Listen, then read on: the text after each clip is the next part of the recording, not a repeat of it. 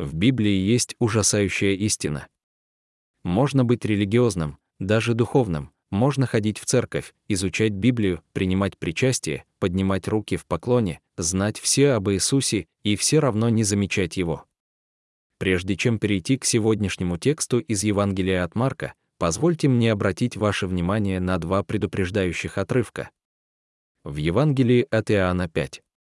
37-40 Иисус говорит, «Отец, пославший меня, сам свидетельствует о мне». Голоса его вы не слыхали, вида его не видали, и слова его не имеете пребывающего в вас, потому что не верите пославшему его.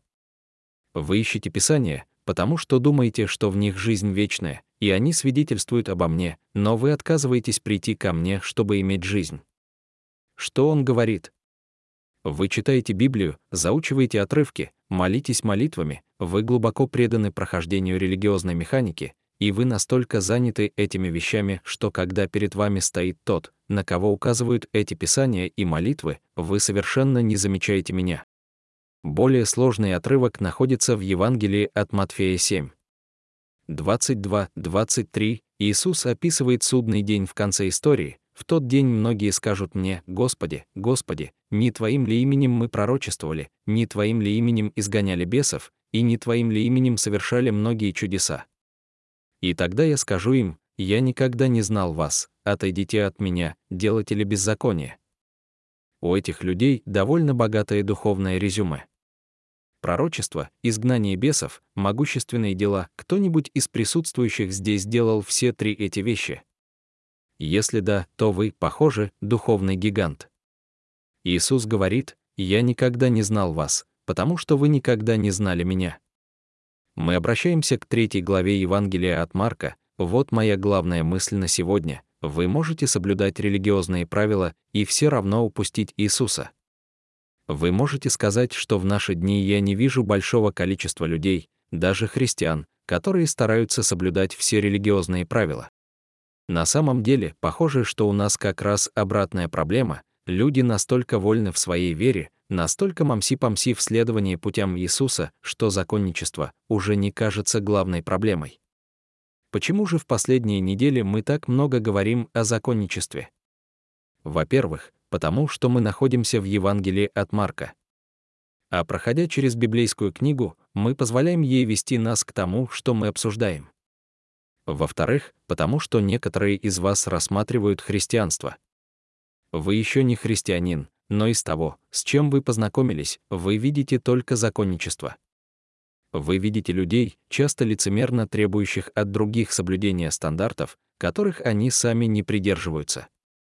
Я молюсь о том, чтобы вы увидели и услышали истинные пути Иисуса. И, наконец, как я уже говорил пару недель назад, в нашем обществе, похоже, зарождается некий светский легализм. Люди провели очень четкие границы определенности вокруг политических партий и социальных вопросов, и они придерживаются этих границ с таким религиозным рвением, какого я не видел за всю свою жизнь. Так что теперь у нас есть не только религиозные законники, но и светские законники, политические законники, законники абортов, законники южной границы, законники Израиля и Хамаса, так что если ваши взгляды не совпадают с моими, я не хочу иметь с вами дела. И поэтому я думаю, что подход Иисуса имеет еще более широкое применение сегодня. Итак, мы находимся в главе 3 Евангелия от Марка. Помните, что мы находимся в середине пяти конфликтных повествований, и сегодня мы рассматриваем пятое из них. Интерпретирующей линзой для Марка является 2, 21, 22. Служение Иисуса, Его Царство — это новая ткань, которую нельзя пришить к старой одежде, и новое вино, которое разобьет хрупкую кожу старого вина. Суть этих конфликтов в том, чтобы продемонстрировать разительный контраст между новым царством Христа и статус-кво царства ритуальной религии. С каждым конфликтом мы все больше узнаем о личности Иисуса. И сегодня этот конфликт достигнет своей кульминации. Религиозные лидеры следили за Иисусом и были обеспокоены тем, что они видели. Представьте себе, что они стоят у дома расслабленного и подглядывают в окно, когда его спускают через крышу. Представьте их за углом от вечери Левия с мытарями и проститутками, которой они не хотели подходить слишком близко, потому что не хотели, чтобы их увидели среди разбойников или с биноклем на полях, где ученики срывали зерно в субботу, и сегодняшнее событие заставит их переступить через себя. На этот раз Иисус переносит борьбу на их территорию, в храм. Теперь Он нарушает их пространство. Для них сегодняшний день — последняя капля. Этот конфликт закончится тем, что фарисеи начнут серьезный заговор против жизни Иисуса, и с этого момента они будут стремиться загнать его в угол, заманить в ловушку и, в конце концов, убить. Иисус знает о приближении креста, но он также знает, что ему предстоит еще нести служение и воспитывать лидеров. И поэтому он продолжает учить, исцелять, помогать, обучать, но с этого момента Иисус проводит свое служение всегда под сенью креста. Посмотрим на Марка 3. 1.6. Вошел он в синагогу, и там был человек с иссохшей рукой. И смотрели на Иисуса, не исцелит ли он его в субботу, чтобы обвинить его. И сказал он человеку с иссохшей рукой, «Подойди сюда». И сказал им, позволительно ли в субботу делать добро или вред, спасать жизнь или убивать. Но они молчали. Тогда он с гневом посмотрел на них, огорченный их жестокосердием, и сказал человеку, «Протяни руку твою». Он протянул ее, и рука его была восстановлена. Фарисеи вышли и тотчас совещались с иродианами против него, как его погубить. Итак, пятый конфликт — это еще одно нарушение субботы. На прошлой неделе я упоминал, что у фарисеев было 39 искусственно созданных правил субботы. Здесь Иисус нарушил один из их законов, который гласил, что нельзя выпрямлять уродливое тело или вправлять сломанную конечность, потому что это считается работой. То есть, если бы вы упали с дерева и сломали руку в субботу утром, то по этой системе вам пришлось бы ждать окончания субботы, чтобы врач вправил вам руку. Теперь обратите внимание на стих 2, что когда Иисус вошел в синагогу, вся мотивация религиозного класса была раскрыта. Их желание состояло в том, чтобы обвинить его. Теперь это стало их главной целью. Но Иисус снова вовлекает их в техническую раввинскую дискуссию. Он говорит, что, согласно вашему закону, я должен делать добро или вред, спасать жизнь или убивать. Он задает им прямой вопрос, а они молчат. Их молчание поразительно, он приходит на их территорию, играет по их правилам, и все равно они отказываются вступать с ним в дискуссию. Значит, у него есть эти эмоции. Он сын Божий, но он также и сын человеческий. У него такие же эмоции, как и у нас. Он смотрел на них с гневом, а затем огорчался их жестокосердием. Это картина столкновения божественной справедливости и божественной любви. Эту картину мы видим и в самом кресте, как символ гнева, так и символ любви. Ожесточение сердца — это фраза, часто употребляемая в отношении тех, кто враждует с Богом. Некоторые из вас сами сталкивались с этим. Некоторые из вас видели это у своих друзей и родственников. Они как будто знают, кто такой Бог, испытали на себе Его любовь и благодать, но сердце их по-прежнему жестко, и они просто не могут переступить черту веры. У Бога разрывается сердце, когда люди доходят до такого состояния. Он огорчен. Но от гнева и печали он переходит к состраданию к этому человеку с иссохшей рукой и исцеляет его. И фарисеи сразу же отреагировали на это. Вы заметили, с кем они сговорились в шестом стихе? Там говорится, что они совещались с иродианами. Полезно обратить внимание на то, кто обижается на Иисуса. Фарисеи были верхом религиозности, а иродиане — верхом светской нерелигиозности. Они собрались вместе, потому что Иисус глубоко оскорбляет их обоих. И пока вы не поймете, почему Иисус оскорбляет их обоих, вы не поймете Евангелие. Кто такие иродиане? Ну, это были приверженцы царя Ирода. Они были политическим классом, светским правящим классом. В конце концов, они убили Иоанна Крестителя. Почему они оба оскорблены Иисусом? Иродиане обиделись потому, что Евангелие говорит, что ты грешник. Вы безнадежно потеряны в своем грехе. Почему же тогда религиозные лидеры обиделись, разве они не согласны с тем, что грешник? Да, согласны, но вот что еще говорит Евангелие. Оно говорит, что нельзя спастись, стараясь изо всех сил следовать правилам. Религиозные лидеры считают, что если я буду следовать правилам достаточно строго, то Бог будет им должен. Их обоих оскорбляет Евангелие, потому что Евангелие говорит, да, ты грешник, но попытки следовать правилам не спасут тебя, есть Спаситель, который пришел спасти тебя и освободить от греха. Без него вы обречены и прокляты. Это не нравится ни одной из групп, поскольку предполагает, что ни одна из них не контролирует ситуацию. Их спасение зависит от других. Это делает обе группы бессильными без Бога. Но из этих двух групп, как вы думаете, религиозные лидеры, ожидавшие Мессию, должны были узнать Иисуса.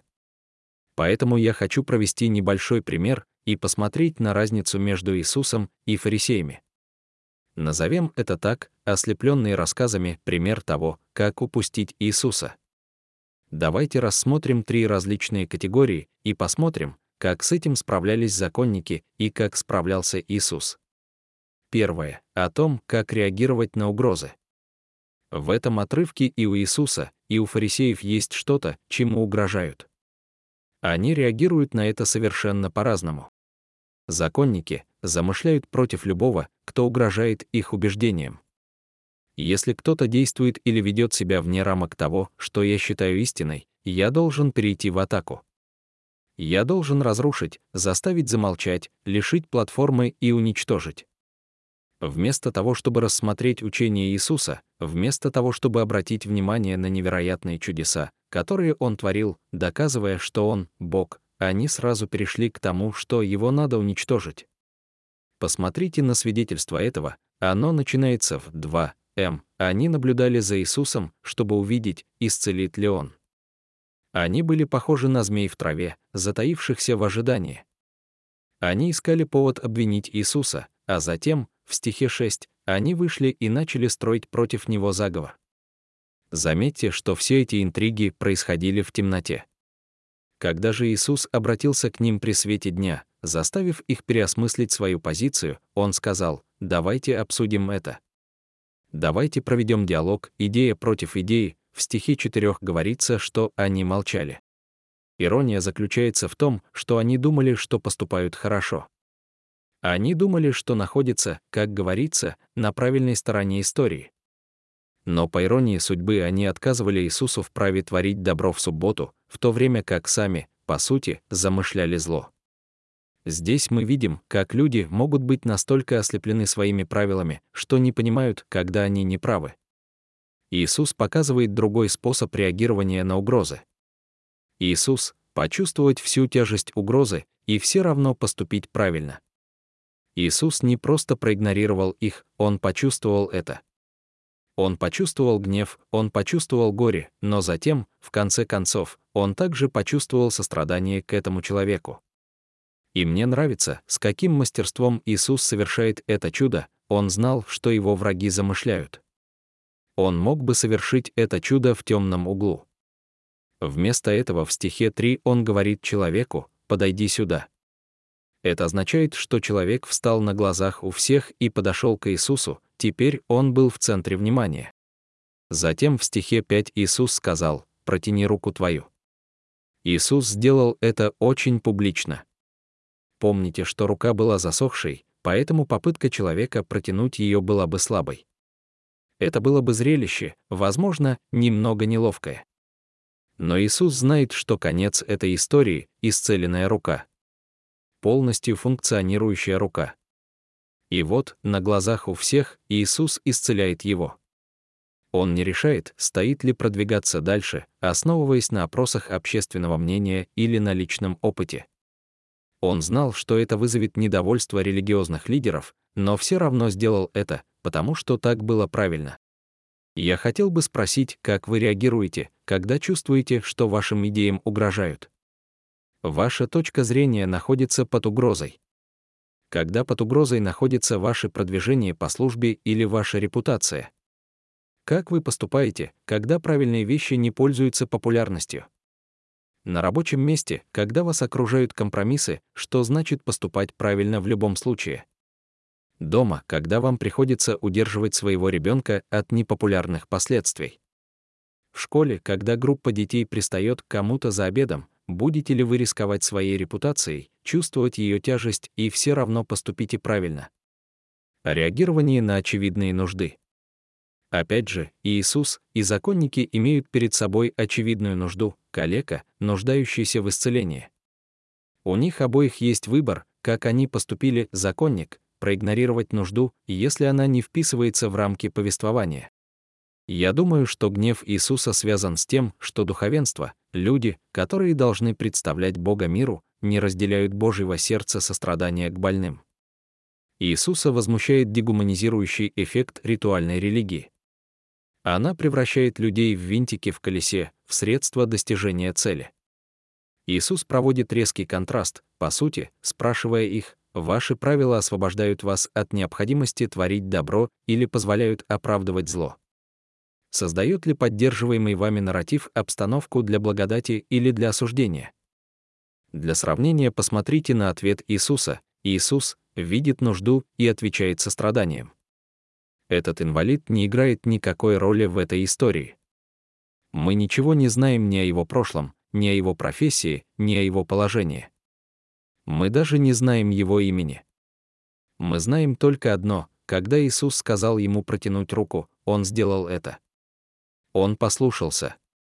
Подумайте, какая вера потребовалась ему для этого.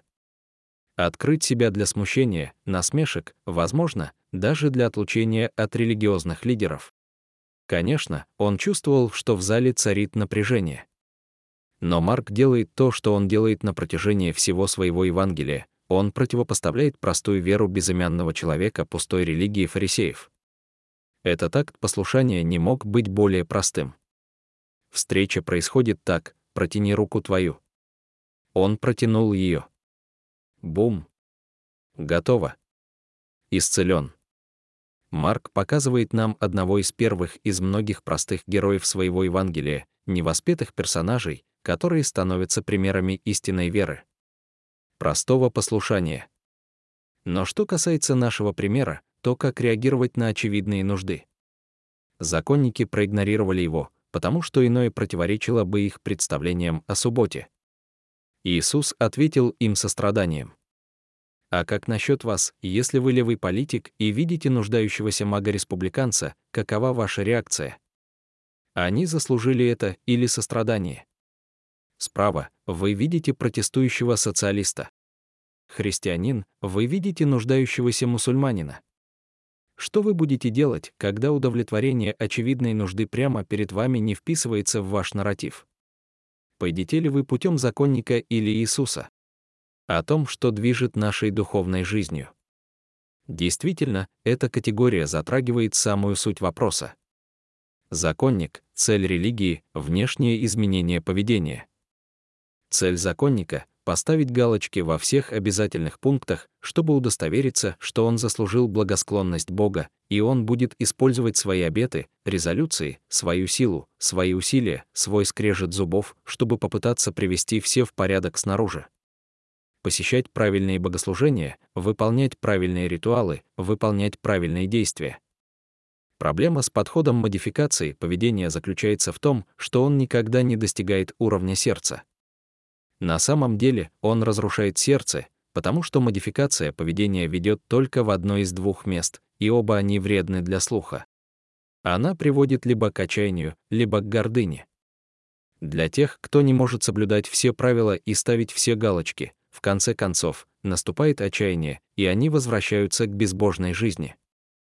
Но те, кто соблюдает правила и достигает определенного успеха в выполнении всех пунктов, неизбежно заканчивают жизнь с гордым сердцем, которое смотрит свысока на всех, кто не соответствует, говоря «Я справился, почему ты не можешь?»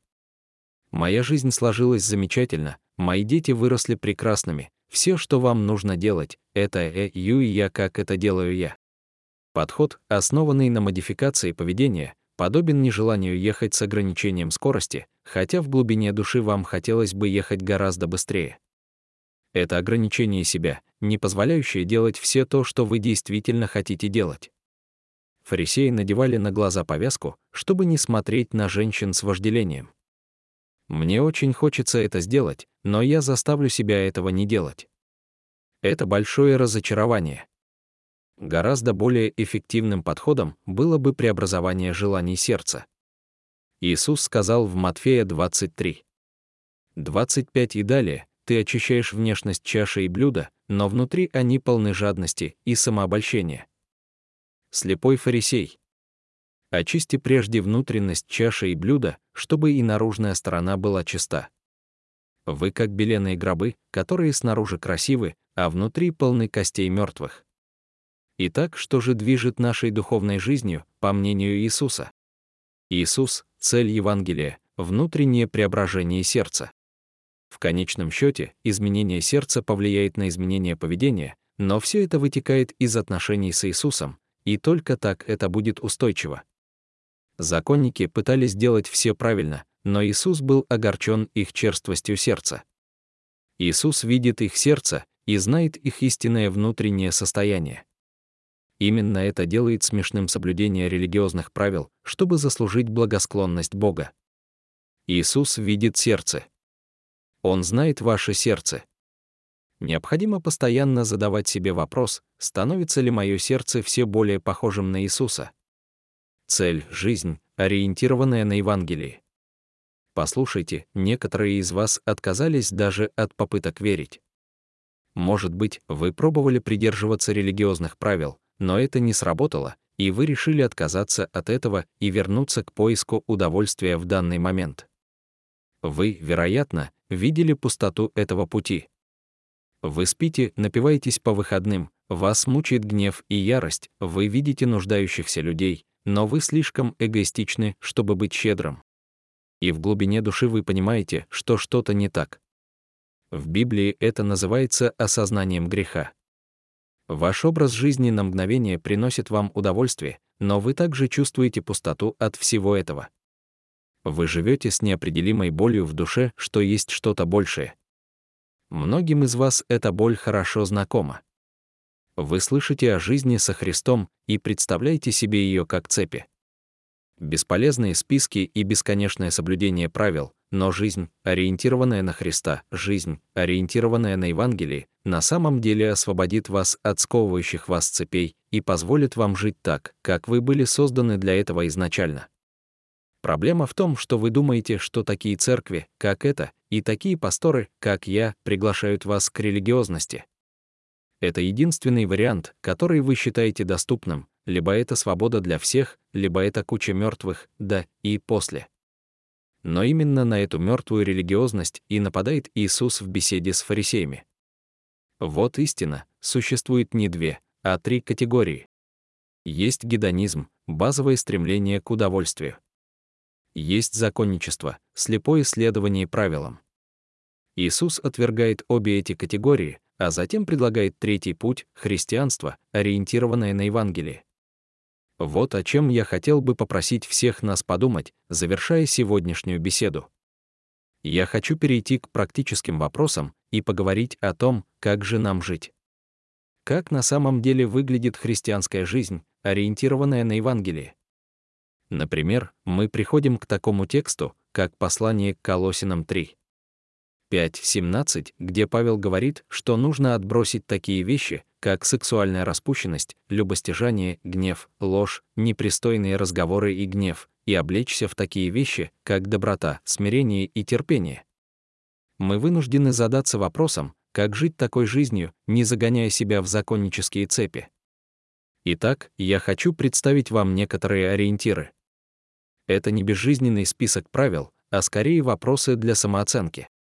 Мы говорили, что настоящие и долговременные изменения происходят изнутри.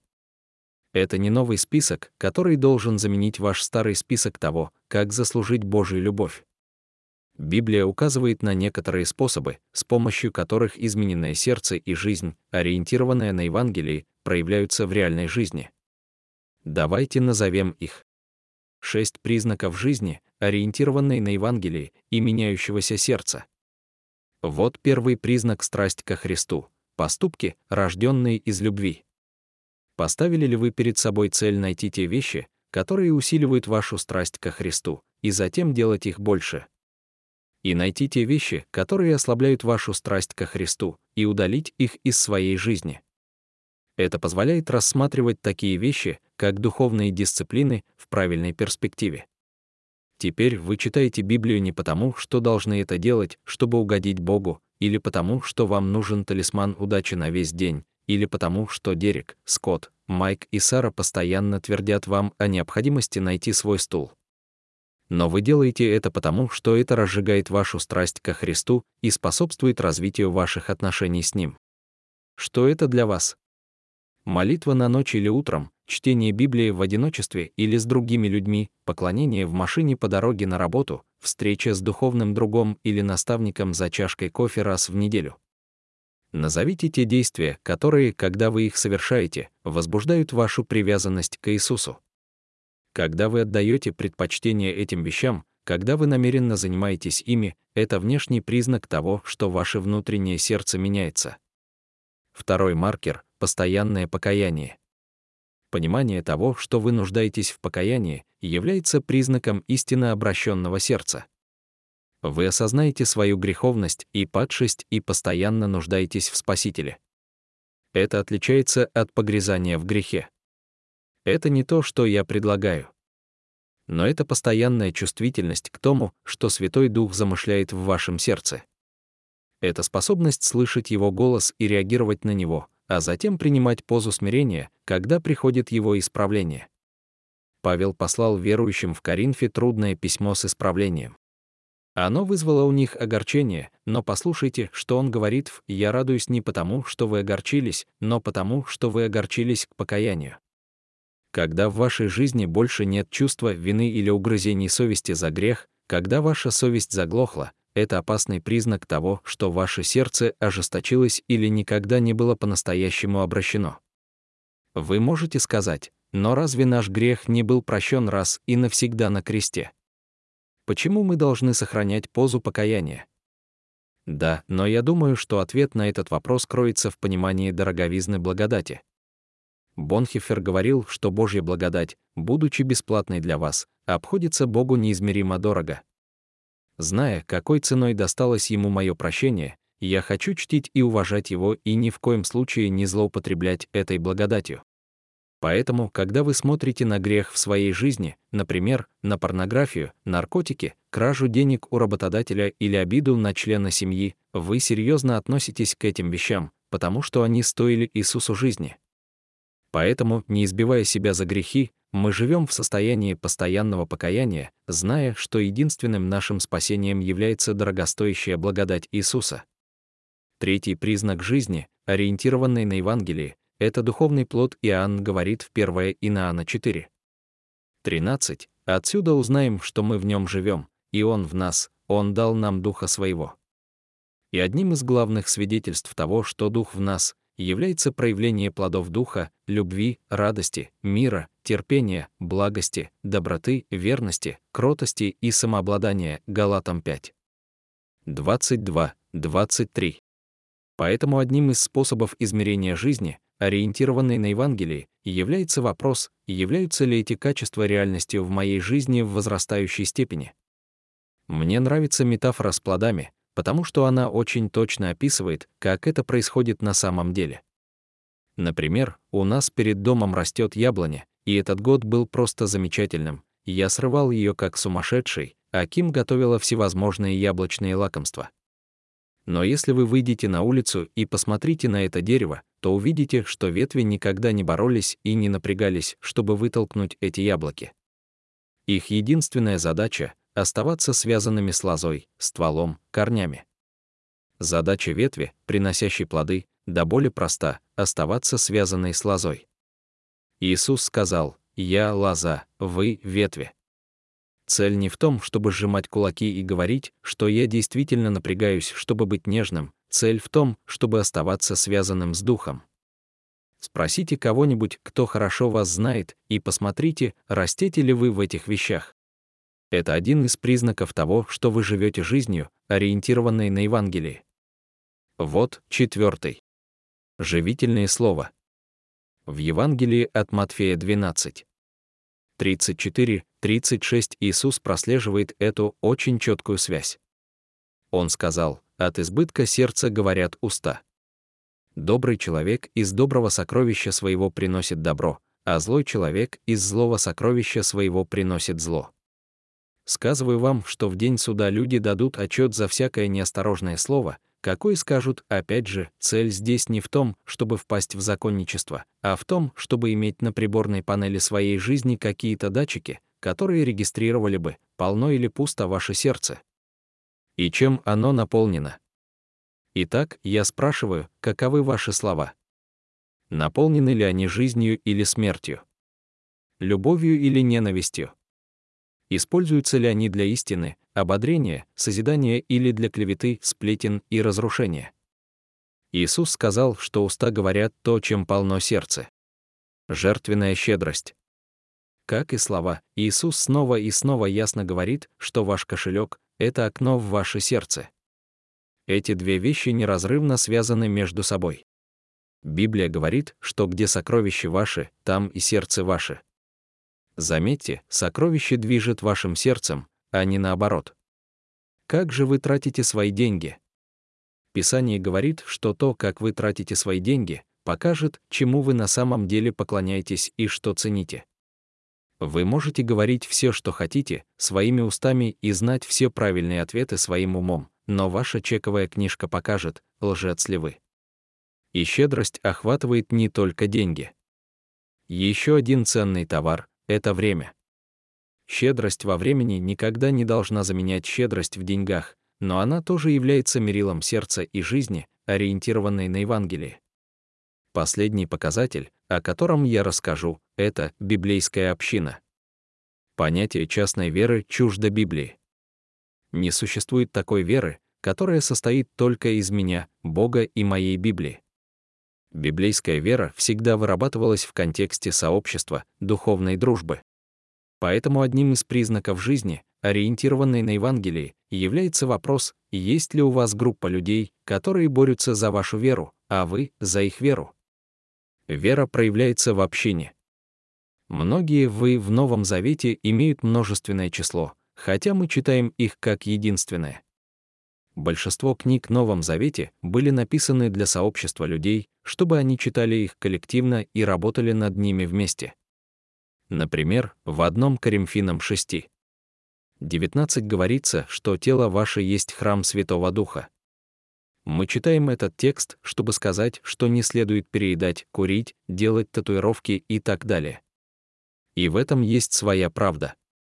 Но «вы» в этом стихе имеет множественное число. Это коллективное «вы», и оно означает, что ваше тело верующих, ваша библейская община — это храм, в котором хранится само присутствие Бога, и вы должны работать вместе и помогать друг другу, чтобы избежать сексуальной безнравственности и так далее.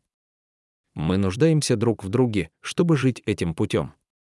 Наше сердце не изменится в изоляции. Такие плоды духа, как любовь, терпение и доброта, на самом деле требуют других людей. Как можно быть терпеливым без другого человека, с которым можно быть терпеливым? Как можно быть добрым без человека, который будет принимать твою доброту? Поэтому одним из признаков жизни, ориентированной на Евангелие, является то, что вокруг вас есть люди, которые находятся в вашем углу и вместе борются за вашу общую веру. К чему все это сегодня? Смысл возвращается к нашей главной идее. Можно соблюдать религиозные правила и все равно упустить Иисуса. Он призывает нас к отношениям с Ним, к простому послушанию, к жизни, ориентированной на Евангелие, и тогда мы начнем отражать эти признаки того, что мы были с Иисусом. Вот сегодняшние следующие шаги. Тема, которую мы рассмотрели ранее, была темой «Обыкновенный герой». Безымянный человек с иссохшей рукой, который показал нам, как выглядит истинная вера. Иисус сказал ему сделать что-то, протянуть руку, и он сделал это, протянул ее. Представьте себе, если бы он этого не сделал. Он бы пропустил чудо. Вопрос об ученичестве, связанный с нашей темой, звучит так. Я бы хотел, чтобы вы позволили Святому Духу говорить. Спросите его, какой следующий маленький шаг послушания я должен сделать сегодня где он призывает вас просто и прямо сделать то, что он говорит. Может быть, в отношениях, в финансах, на работе, в семье, в том, как вы проводите свое время, в духовной практике. Каков ваш следующий шаг? Мне бы очень хотелось, чтобы вы уделили время и поговорили с Богом об этом вопросе.